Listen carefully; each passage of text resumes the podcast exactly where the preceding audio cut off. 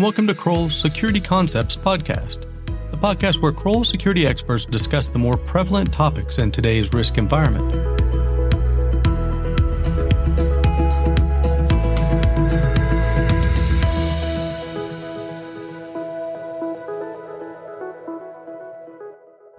Today's topic is one that's going to be of great concern to a lot of pharmaceuticals coming up, and that is the protection of the supply chain as they try to get their vaccines out and into general distribution.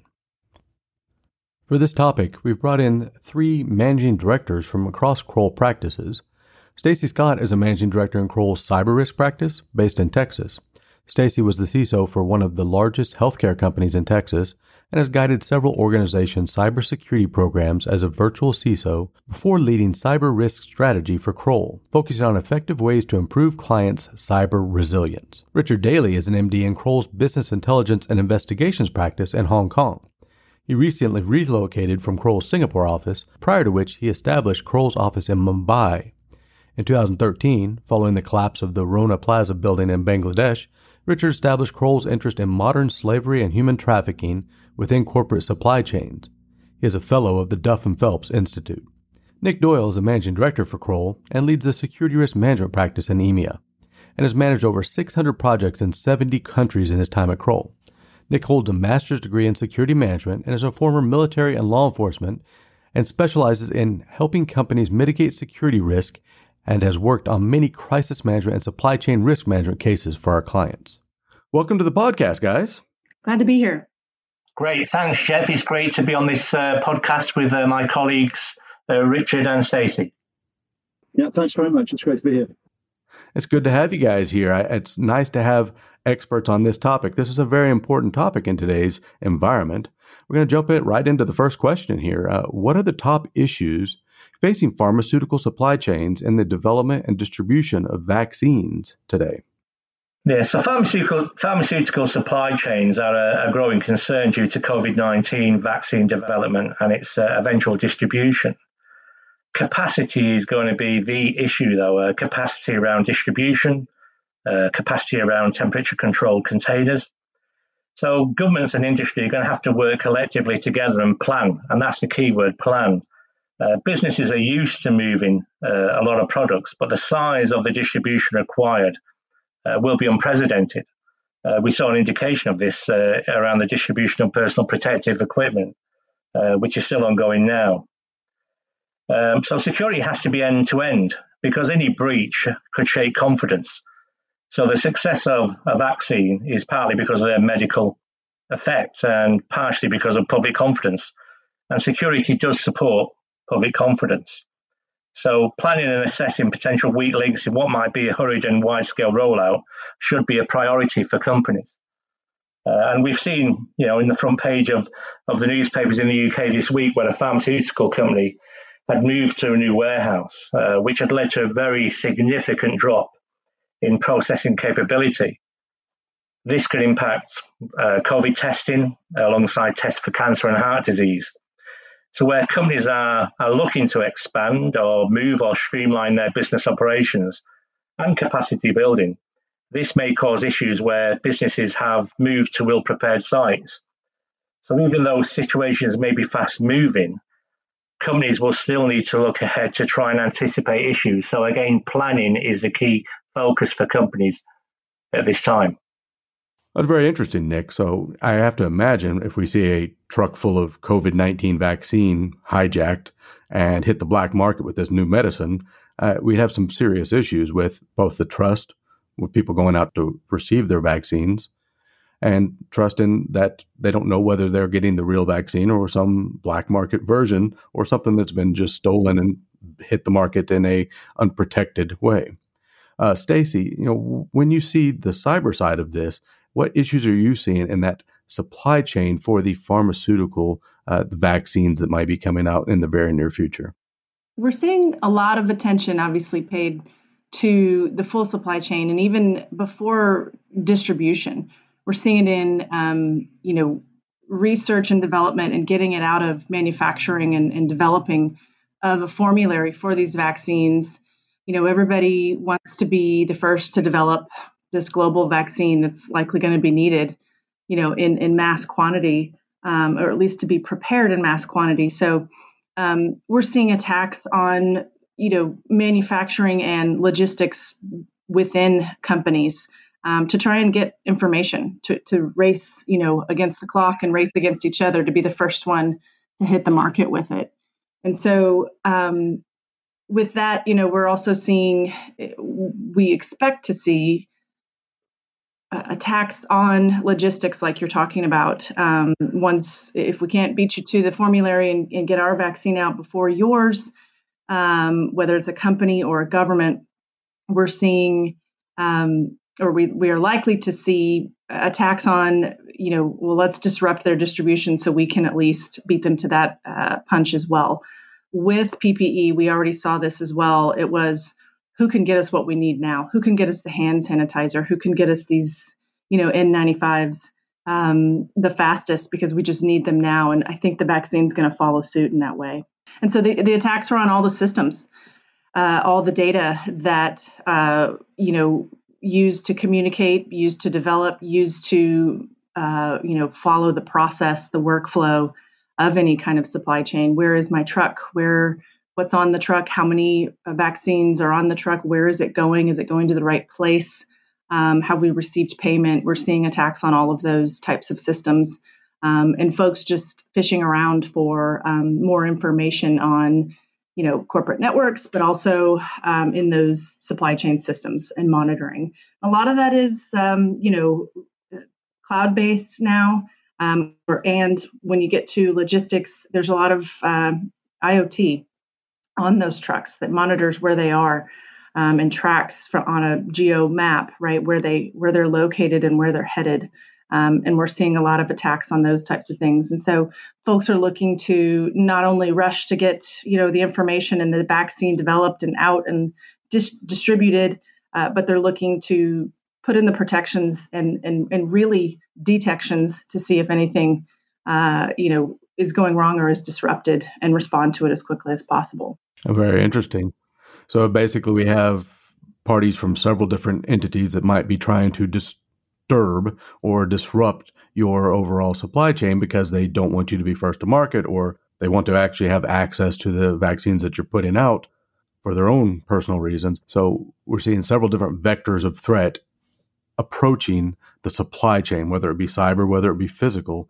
Really, the big question for me would be how much is this is every day all the pharmaceuticals might be facing this every day and how much of it is directly based on covid-19 and this vaccine that everybody's waiting for? Are we seeing an increase in this based on covid-19 i think we are jeff. I think it's uh, definitely covid has definitely intensified and increased the, the the, the, quantity. And, and there's different reasons different motivations for for these attacks. Obviously there's the economic gain um, if we get to market faster and we have control or disrupt somebody else, we can sell more vaccines and, and make more financial gain. But there's also social reasons as well. Um, maybe they disagree. Maybe it's someone, uh, you know, just trying to um, disrupt someone they disagree with socially. So, um, and, and the pandemic has, like most things, intensified um, and, and allowed us to focus on some of these things. It's the biggest thing happening, and it's global right? Um, everybody potentially needs this a vaccine. Um, is it the right vaccine?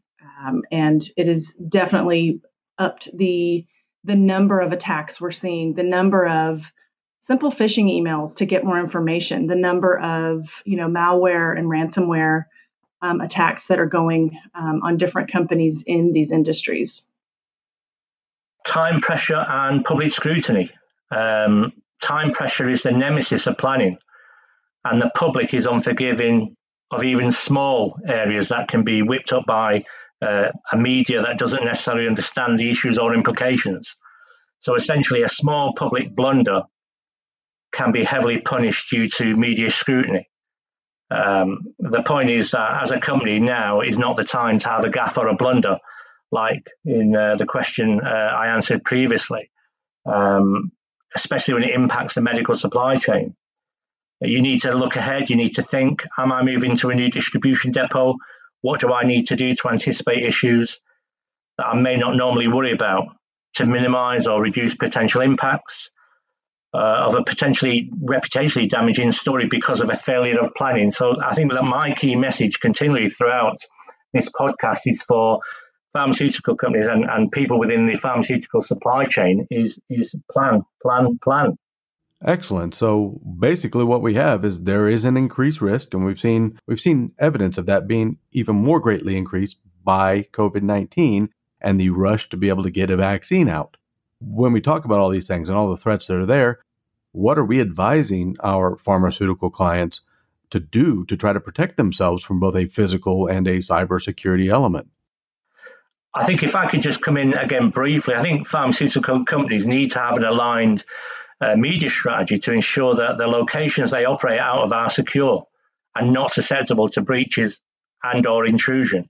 So people can't walk in uh, to the front door because the access control system is poor or perimeter fences are inadequate or monitoring systems such as CT, CCTV are not, not effective. Well, that's good to hear, Nick. Now, on the cyber side, Stacy, uh, what are the practical organization approaches to protecting data and technology supporting these functions of supply chain from a cybersecurity perspective? It's a great question. And I think what organizations practically need to focus on because there's a lack of time is detection. How do we detect if something is uh, malicious or being disrupted or you know even potentially suspicious and, and respond as quickly as possible? You'd ideally want to put protections in place, lock things down. There likely already are some protections in place. Review those um, and, and look throughout each you know function and, and, and process of and phase of a, of a supply chain and distribution uh, network review your third parties and, and while you're looking at those protections make sure you have good monitoring in place to understand where things are at all times and when those alerts may come up and who's looking at those and do they know when to alert and who to alert if something does go wrong um, and and who how are you going to respond? Are you going to uh, you know how do you get a hold of your third parties if you've outsourced any part of this, which you likely have, um, and and how do they respond as quickly as you'd like them to as well? Um, and I think having that plan together is kind of the fail safe that that companies need to be looking at. Interesting. So you know when I'm looking at a lot of this, we're seeing media attention focus quite a bit on the vaccines and the development of the vaccines, and we're starting to see a lot of push from global intelligence agencies that are really focusing on these. Um, do you guys have any thoughts on what's happening there in the, in the vaccine development world and intelligence agencies tracking what's happening? Uh, uh, do we see any issues or trends in that particular environment? Yes. Um, well, I think we have to um, realize that we don't live in a cozy um, liberal world and, and that it nation states are increasingly factionalized. And even before COVID became an issue, states were becoming more um, focused on their own sovereignty and um, um, protective of their own um, direct environments and, closest allies. So, you know, we have to realize that that any um, that any issue which which presents an opportunity for world powers to increase their their influence, their, their, their power around the world, that they will take. And the reality is that COVID does um, present uh, a threat to most countries in the world, to all countries in the world, um, be that you know directly to the populations or be that secondary to, to, to the, the economies of those countries. So we have to realize that intelligence agencies, defense agencies around the world are going to be looking at supply chains because they're going to be, first of all, wanting to protect their own countries, but secondly, where they can, to influence and potentially weaken countries that they perceive as being hostile. Not maybe not just nation states either, but but non-state actors as well. So so we have to recognise this is a real possibility. So what could they do? What might they do? I mean, uh, uh, the newspapers have been saying this week that there's a possibility that the nations would be literally spying on each other for intelligence around the um, uh, the, the, vaccines themselves and the, the chemical makeup of the vaccines themselves there's the real possibility that, that larger states will coerce smaller states, will coerce satellite states. There will be significant debt issues in the future following, um, you know, following the um, in, a, a post-COVID world. Um, there'll be future debt issues, which which a which a large world power will be able to um, leverage and and uh, and manipulate smaller countries. So so I can see that um, new new new lines, if you like, of, of alliances like, could well emerge. And finally, on this issue, I think we need to think back to uh, the recent examples in the US and in Europe of disinformation. So, you know, if I was a, hostile uh, intelligence agency uh, thinking about how I might disrupt um, the supply chain, I would I would consider using social media and other other ways of um, informing the population um, of, you know through basically what, what we now call fake news that perhaps those supply chains have, have, been compromised and that you know the real the real vaccine is not getting through and that it's something which is um, not effective or, or, is in fact dangerous uh, to put people off taking it. All of these things, you know, potentially could weaken nation states, but they're, they're aggressive actions by by other other countries. I think it's a I think it's a real threat, and I think um, it may require some new thinking by, um, by by countries as to how they deal with this. You know, so what I'm hearing from your answers is that there are going to be alliances forged through the vaccine supply chain as people get this vaccine around the world. And that could have a long term impact on world events and previous notations of globalization. Uh, what do you guys have to say about that?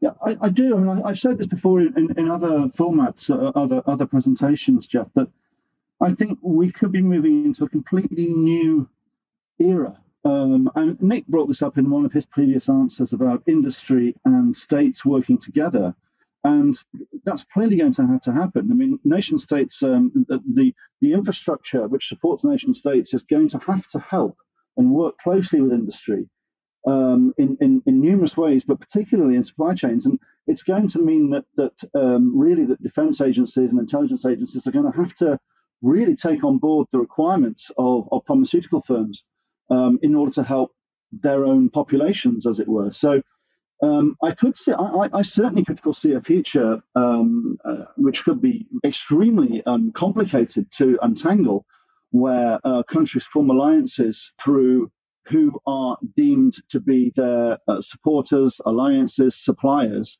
um, within vaccine distribution and vaccine supply chains. I, it, it, would be an it would be a slightly frightening uh, new way of looking at the world, but I think we have to start thinking in those ways.